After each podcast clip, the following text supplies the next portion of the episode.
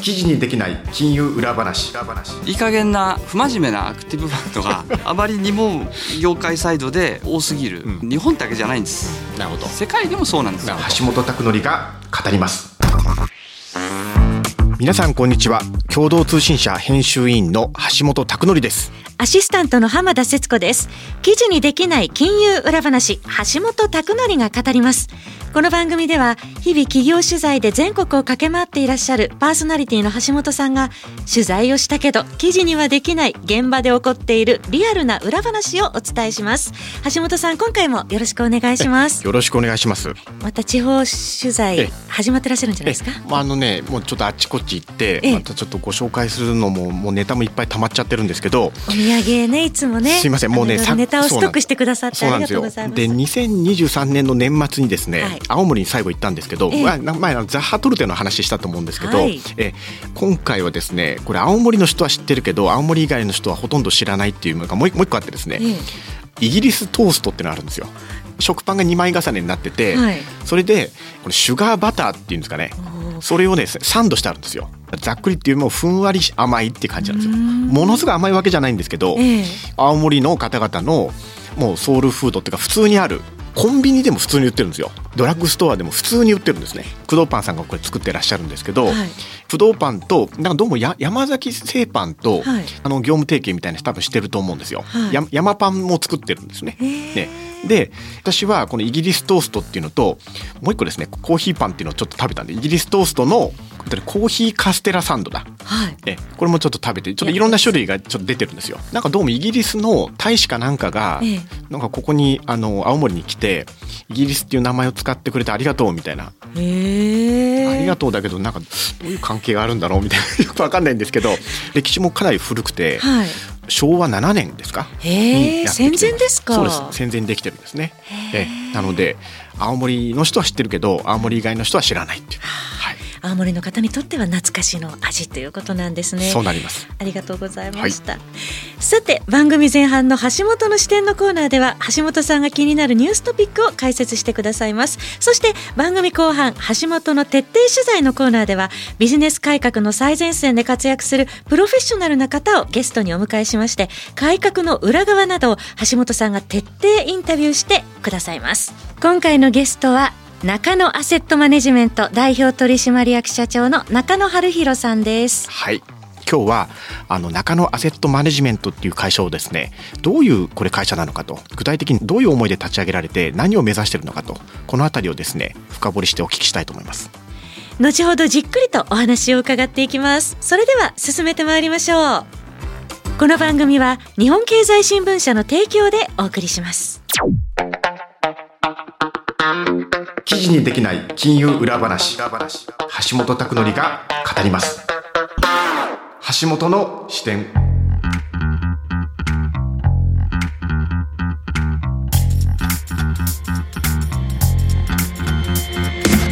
最初のコーナーでは地域経済や金融に関するニューストピックの裏側や本質に迫っていきます。橋本さん今回取り上げるテーマは何でしょうか？積み残された資産運用改革今年1月1日から新ニーサスタートいたしました。そうですね。障害枠が1800万円ということで、はい、これあの非課税ですね。高級制度とかこれ始まったんですけれども、はい、積立投資枠が年120万円ですか、はい、で成長投資枠が年240万円あるわけですね。でポイントなんですけど成長投資枠っていうのは1200万円のこれ障害枠になってるんですね、つまり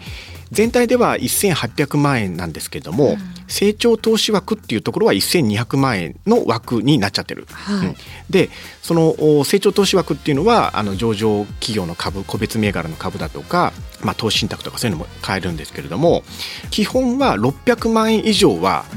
積立投資枠を使ってねっていう制度なんですよ、はい、これ全部の枠を使い切ろうと思うとですね、ここにまあ金融庁のまあ思いがこれ込められていてやっぱり主軸は積み立て投資をまあ中心にしてほしいと。資産形成の。これはその通りだと思うんですよ。はい、でポイントはですねあの積み立て NISA っっていうものがあ2023年までこれあったわけですけど、えー、対象銘柄数がえーと、260ぐらいあったのかな、うん、最後の方で。でこれがですね、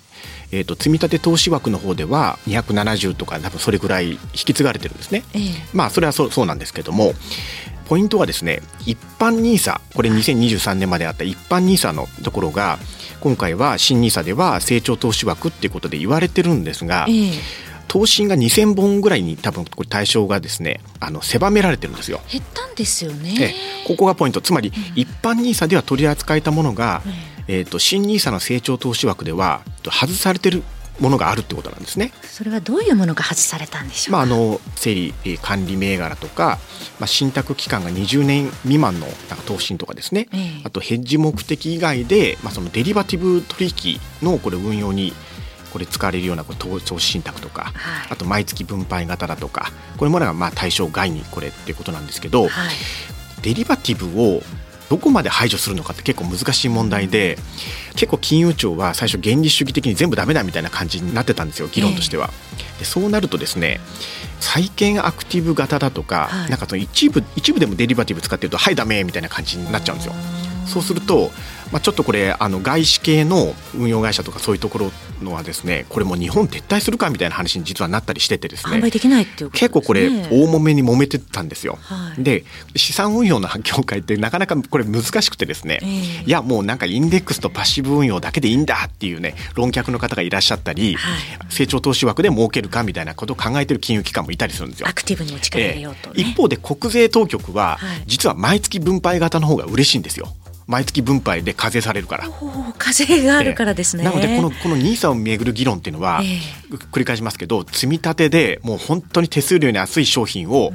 買えばいいんだっていう論客の方で金融機関でさらに国税当局みたいなところがものすごいこれ絡み合って実は今回の NISA っていうのはできたんですけどまだこれ実は銘柄このデリバティブのところどうこれ見ていくのかとかっていうのはもうちょっと実は柔軟な運用ができてもいいんじゃないのかなっていうのはこれ将来的にはですね。っていうのもあるのでちょっとそこら辺の将来のこの見直しっていうところもあるかなっていうのがあります。でさらにもう一個言うとあの指数のところがあると思うんですよね。で指数っていうのは例えばインデックス、まあ、特にこの積み立て投資枠とかだとインデックスにこれ連動したものなんでこれ指数っていうのが非常にこれ株式指数っていうのが重要なポイントになってくるんですよね。はい、株価指数ですね。でこの指数の提供会社っていうのがこれポイントになっていて、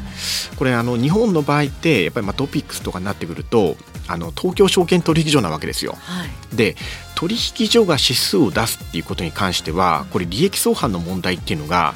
これ議論されることもあるんですね、はい、つまり取引所っていうのはできるだけ多くの企業を上場させたいっていうインセンティブが働くわけですよ、はい、そうするとその上場させることでお金が入ってきますから取引所には。でなんかそのこの例えば不正をした企業があったとして、はい、この企業を上場配信するのかどうかっていう議論がまあまああるんですけど、なかなか上場配信にしなかったようなケースも過去あるんですよね。これはなんかそのずるいじゃないかみたいな議論も実はあったりしてて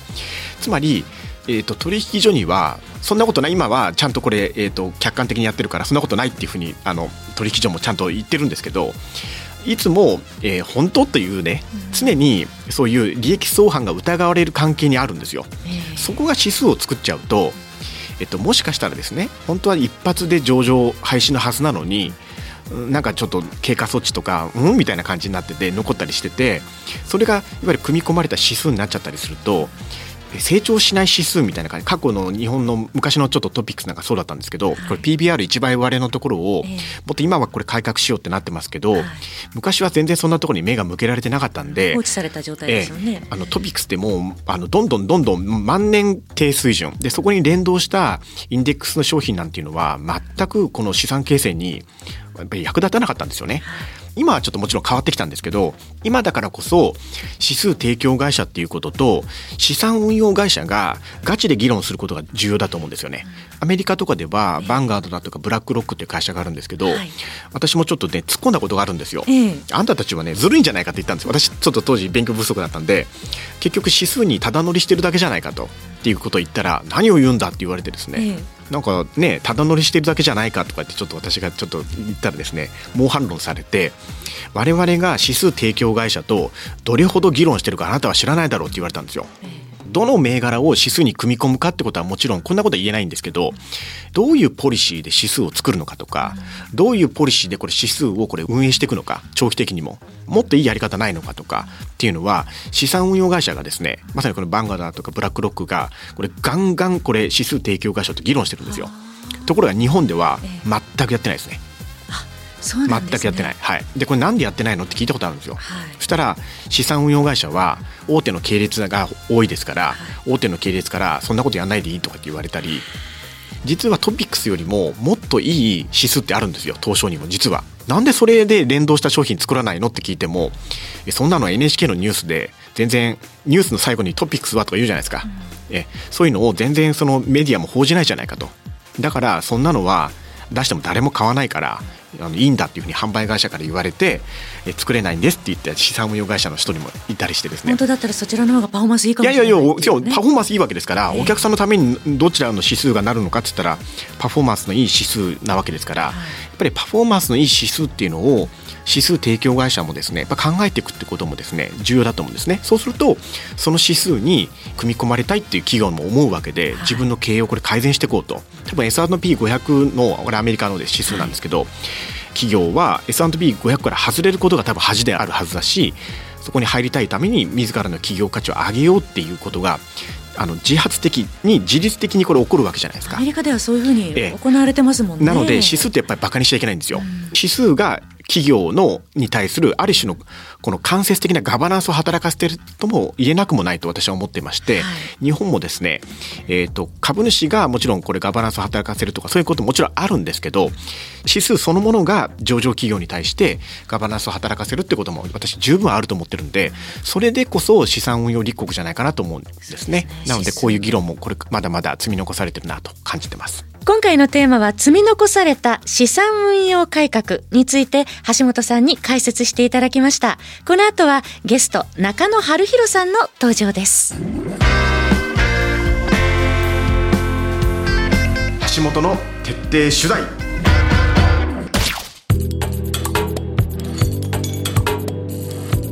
ここからはゲストをお迎えしてお話を伺います。今回のゲストは前回に続いて中野アセットマネジメント代表取締役社長の中野春弘さんです。中野さん、今回もよろしくお願いいたします。はい、よろしくお願いします。中野アセットマネジメント株式会社代表取締役社長の中野春弘さんは1987年明治大学商学部をご卒業セゾングループの金融子会社にて資金運用業務に従事された後2006年セゾン投信株式会社を設立されました。2007年4月代表取締役社長、2020年6月代表取締役会長 CEO にご就任、2023年6月にセゾン投信をご退任後、2023年9月1日、中野アセットマネジメントを設立されました。積み立てによる資産形成を広く解き、皆さんご存知、積み立て王子としても親しまれています。私ですね、はい、えっ、と捨てられる銀行の2っていう本を書いたことがあってでそこで中野さんの取材を初めてさせていただいたんですよね。はい、でですね私その取材してて本当に痛感したんですけど資産運用の業界ってあのちょっと語弊があるかもしれませんけど宗教に近いと。え未来これがうまくいくのかどうかって話をしてるんでいろんな方がですね原理主義を唱えるんですよ。ええ、でまさにあの例えば今だったらもうほとんどちょっと個別名出しちゃいますけど EMAXIS スリムのオールカントリーとかですね S&P500 を一択で全部買えとかもうそれだけでいいんだと。あとは考えるなとかとにかく手数料の安い商品を買えっていうインデックス原理主義の方もいらっしゃる、はい、一方でやっぱアメリカとかも取材してきたんですけど私はアクティブ運用の大事さっていうのとをあのいわゆる訴える方もいらっしゃるんですね。であ何が正解なのかっていうのも私もこれ分からないなっていう中だったんですよ。でこれお聞きしたいと思ったのは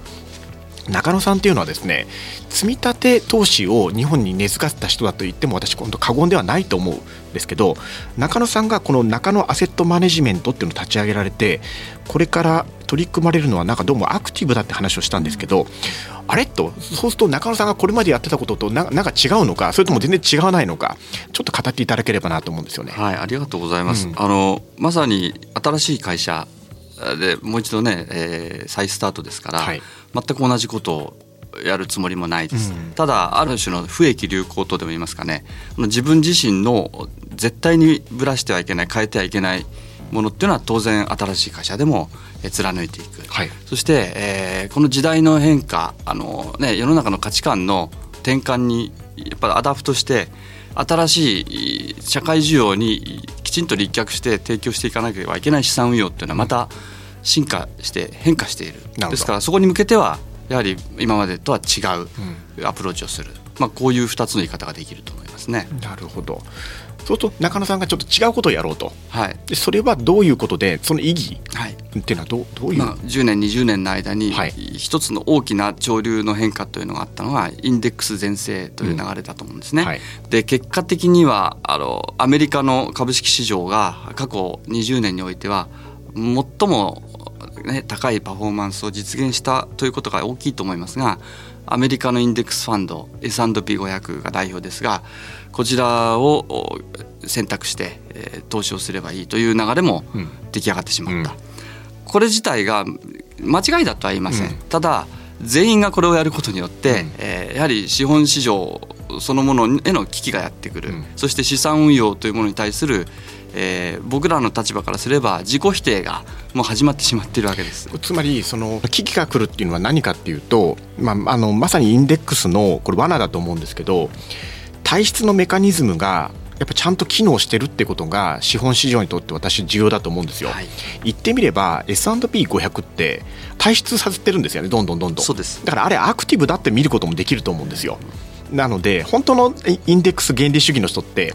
上場してる企業の全部の平均を取れと言うんですよ。だけどそこには体質のメカニズムがあるアメリカとないんじゃないかと疑わせるような日本でやっぱり違うと思うんですよね。まあ、いろんなアクティブがあるんだけれども体質のメカニズムその選ぶっていうメカニズムが一定程度働かないと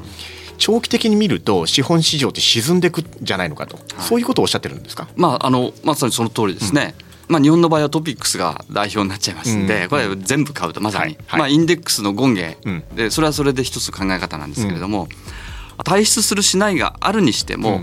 これやっぱアクティブとは読めないんですね、なぜなら運用する側が能動的に選別してないわけですから、これはやっぱりねあのはっきり言って運用サイドからすれば仕事をサボってる、まあ、サボってるって言い過ぎなんですけど あのそれは楽してる。ことは間違いない。ですから安い。うんうん。アメリカにはこれキャピタルっていうですね、はい、アクティブのこれあのファンドのトップみたいなところがあってここすごく面白くてこのキャピタルシステムみたいなことをなんか作ってですね一人のいわゆるカリスマなんか運用者に頼らないで全体でやっぱこれをいいパフォーマンスを出していこうっていうことでなんかファンドをその共有したりとかですねなんか売ったり買ったりとかいろんなことをなんかややってる。でマルマルチマネージャー、マルチマネージャーって、そうですね。一つのファンドで、まあ、あの独自の運用方針をファンドマネージャーが持っていろいろ複数のマネージャーがやるっていうのがあるんですけど、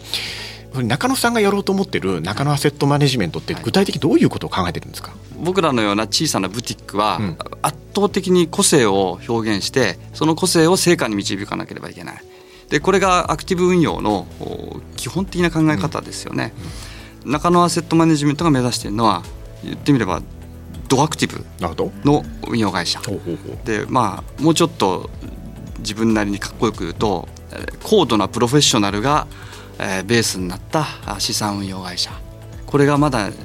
日本には定着していないと思っています、うんうん、ですからその先導役を果たしたいと思ってますね、まあ、ドアクティブっていういろんな言い方があると思うんですけど、うん、あのマーケットに対して挑むのではなくて、えー、まさに資産運用会社のプロとしての目利き端的に言えばいい会社グッドカンパニーというものを自分たちの価値観で定義してそれを徹底して分析評価して選別して厳選してポートフォリオにして、皆さんと一緒に保有していく。なるほど。ええ、あと長期投資はこれ間違いない。もうとことん長期投資です、ね、とことん長期投資、ね、あの長長期投資しなければあのそういった企業の価値が株価に反映されるというところには時間がかかりますから。これやっぱ一声10年なんですよ。なるほど。えー、そして日本株また世界株にもそうですね。それと同じ概念をあのグローバルのポートフォリオにもやはりあのきちんと根付かせたい、まあ、僕の一つの従前からの持論は普通の生活者が長期投資していくんだったら世界の経済成長を取り込むと、うんね、いうことがね一番合理的だと、うん、この考えは変わっていません、うん、ですからグローバルのアクティブ運用も一つやりますけれどもむしろ本当にあの自分の思いが結果に残したいなと思うのは日本株のアクティブファンドなんですよね。で商品数は世界と日本の 2,、はい、2商品なんか、はい、2種類ですね。あ 2, 種、はい、種類、はい、いつ頃あのまあ願わくば今年度中と思ってるんですが、え今年年度？えですか。ら3月末までに設定したいと思ってますが、これもうすべてあとは当局のなるほど。認可登録がなるほど。どのタイミングで許されるか次第で、うんうん、もう精一杯僕らもあの頑張るけども頑張りましたし、うん、あの当局の皆さんもそこに向けて努力してくださってるので。買うとしたらどういう買うところで買えるんですか、はい、あの直販やりません。あやらないんですね。今まで直販にこだわってこられた中野さんですが、そうなんです。そこですね、はい、だから直販の意味っていうのは今もうやっぱり2006年の時と違って、はい。まあ、一つはあの、ね、圧倒的なインフラであるネット証券はベースキャンプになるであろうと。外すことはできないと、はい。はい、新会社ではどういう販売方法を、あのいわゆる外販って言いますかね。金融機関に扱ってもらうんですが、うん、大事なのは、まあ、ネット証券というのはね一つベースになるんですけどもう一つはあの実は地方銀行さん、はい、銀行の中で本当に地域の生活者に対して長期投資というものを、ね、根付かせてそれを地域経済の発展のベースにしたい。その役割を果たす金融機関としての問題意識を持っているところそういった経営が根付いているところを僕ら自身がきちんと言葉は僭越ですけど選別してお付き合いしていく。ですからかなり限定的になると思いますけれどもそういったところと一生懸命タッグを組んでやることによってその地域に圧倒的な成果を上げたいんです。なるほど、はい、中野アセットマネジメントがその提供する商品っていうのは中野さんとしてはどういうふうに使っていただきたいなっていうふうに思うんですか、まあ、インデックス運用が全盛ですから、うん、あまあそれはそれで一つの合理的な選択として構わないと思うんですけれどもその一方でのアンチテーゼというものがこれからとても重要な存在になってくると思います。し、うん、一方でインフレ前提社会に変わったこともあるのであ、ね、あのインデックスそのものが最良の成果を必ずしも上げない環境にこれから長期的に変わっていきます。物価に追いつかれる可能性もゼロじゃないですよね。はい、これは逆に言うとまっとうなアクティブ運用が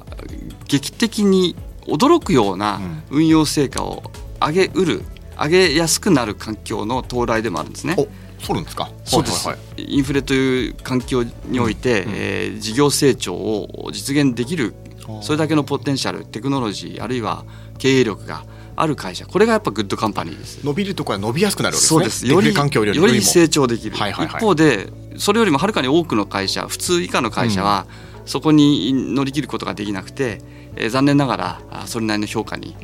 落ちていく、つまり株価そのものが瞬別されやすくなるんですね。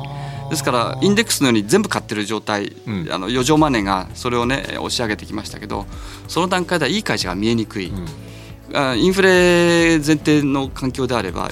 良い会社が自然に見える化される、うん。うん、そしてさらに見える化させる役割を果たすのがアクティブ運用なんですよ。伸びしろもインフレの局面の方が大きくなるってことになりますね、はい、そうです。企業の成長、ね、その通りです。はあ。だからやっぱりこのアクティブっていうのが非常にここから重要になってくるし。その通りです。あなるほど。ですからもうコストがどうのこうのってねあのさまつな話になってくるんですよ、は、う、る、ん、かに上回ってしまう、えー、かつてのピーター・リンチの,、ね、あの運用成果のようにもうびっくりするような違いがねインデックスと出てしまえば。そうですよね。だからちょっと私ね、えー、ちょっと危惧してるのはまあ、これまでのデフレが当たり前だっていうことの中であの S&P500 とか過去のリターンで9%とかね、まあ、そういうの確かにあったんだけどああれもアメリカの大規模金融緩和でいわゆる実現されたものでまたもちろんこれが来るかどうか分かんないんですけど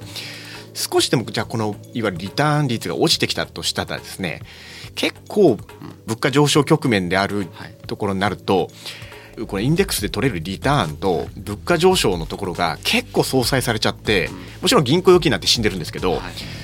あのインデックスを信じて一本やりでやったとしてもですねなかなかあんまり実は物価見合いではなかなか資産形成厳しいんじゃないのっていうのもリスクとして私あると思うんですよね。我々は過去何十年のデフレと銀行の金利のない時代っていうのは当たり前に考えてインデックスっていうのを考えちゃうと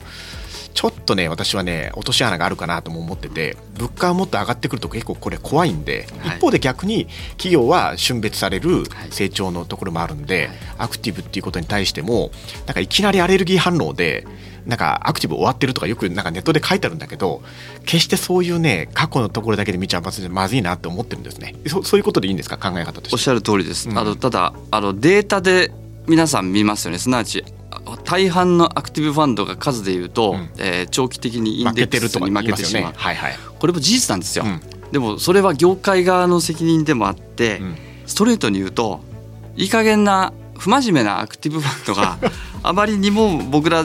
業界サイドで多すぎる、うん、これは日本だけじゃないんです、うん、なるほど。世界でもそうなんですよ。短期目線であのプロダクト作ればみんなねアクティブになる。そういうのも全部ひっくるめて数になりますからそれはねしょうがないんです。ただ本当に真面目に長期目線でそれこそ、まあ、一声7年10年先の企業価値事業価値そういったものを一生懸命分析して、えー、選択して運用している真面目な運用者たちの、ね、結果っていうのはこれから先何年かすると目に見えて僕ら自身が普通に、ね、あの共有できるようになってくる。そうすると必然的にインデックスでいいやと言ってた人たちがつまんないと言い始めるんです。なんだか損してる気がしてだからこれあのアメリカの大学で本当に優秀な成績を収めた人があの資産運用の業界にどんどん入っていくんですよ。日本ってそうなってないじゃないですか。でこれも実はアクティブのやっぱり私はまだまだねあの責任大きいと思うんですよね。全く資産運用立国にならないなって思うんですよね。ね。あの、うん、やっぱり産業体としての社会的地位が日本は残念ながら低い。あの資産運用業界は銀行証券の下に位置づけられちゃってきた歴史が長い。ですからそこからまずヒエラルキーを変えていかなきゃいけないんですが、はい、同時にそのためには会社ではなくてやっぱり現場で運用しているあるいは、ね、それをリードしている、まあ、経営トップでもいいんですけどそういう人たち自身の思いやパッションね、それが目標というものをどんどんどんどん、ね、世間と共有していかなきゃいけないんです、うん、そしてその共感というものがあのお金の流れを作るんですね。でみんなの力で社会を良くしていく。いい企業をもっと良くしていく、うん、そしてその集積がマクロの日本経済そのものに対して未来を豊かにしていくんだ、うん、この感覚が社会文化として国民に一般化していけば日本のね、僕ら生活者の持っているお金の流れは劇的に変わりますし人口減少時代でも戦えるとポジティブになるし楽観が支配する、ね、素敵な日本にね変わっていけるんですね。今共感というお話もありましたけれども中野さんが以前からずっと解いてこられた投資の長期積み立て世界分散は変わらずまた投資家の方々との顔の見える関係というのはこれからも重視していかれるっていうことでよろしいでしょうか。もうね設置は本当にいいご質問していただけるんですけどあのまあ僕自身も自分を客観視した時に自分の価値ってまあそこにあるんですよね。なんかエリート種がしない庶民的こういったところに僕自身があの皆さんと接する意味があると思いますんでやっぱり自分の生活者目線っていうのをこれからも大事にして一人一人の方々の幸せのために僕自身が徹底してとことん時間を使っていくその積み上げが結果として中野アセットという会社の事業成果につながっていく。これはもう絶対ぶらしてはいけないあの理念だと思ってます、はい、橋本の徹底取材。それでは最後に取材後期として橋本さんにまとめていただきましょう、はい、いわゆる資産運用資産形成をしていく上で一番の敵は誰かっていうとですね自分なんですよ。自分に負けるってことなんですね。つまりみんながそう言うからそう信じるというところもあるんだけど実はその信じてるっていうのは、えーと、これまでので当たり前のデフレの中での常識かもしれなくて今のここから変わっていく局面であるのは多分今これからインフレっていうことも含めて間違いないと思うんですよね。利上げの局面も含めて。その中での常識ってこれまでの常識とも変わっていく中で何を信じたらいいのかっていうのは常にやっぱり揺れ動くと思うんですよね。中野さんっていうのは一番の敵である自分これみんな投資家のですね敵である自分っていうのをですね心強いそのなんか心の支えにずっとやっぱり中野さんがなってきたっていうのが中野さんのこれまでの歴史なのかなと。でここから先もですねそういうふうに歩まれるのかなというふうに今日お伺いしていて思いました。今回のゲストは前回に続いて中野アセットマネジメント代表取締役社長の中野春弘さんでした。中野さん2回にわたってどうもありがとうございました。どうもありがとうございました記事にできない金融裏話。橋本拓則が語ります。あっという間にエンディングのお時間です。ここまでのお相手は共同通信社編集員の橋本拓則と浜田節子でした。次回は2月14日水曜日に配信予定です。次回もとっておきの裏話用意いたします。この番組は日本経済新聞社の提供でお送りしました。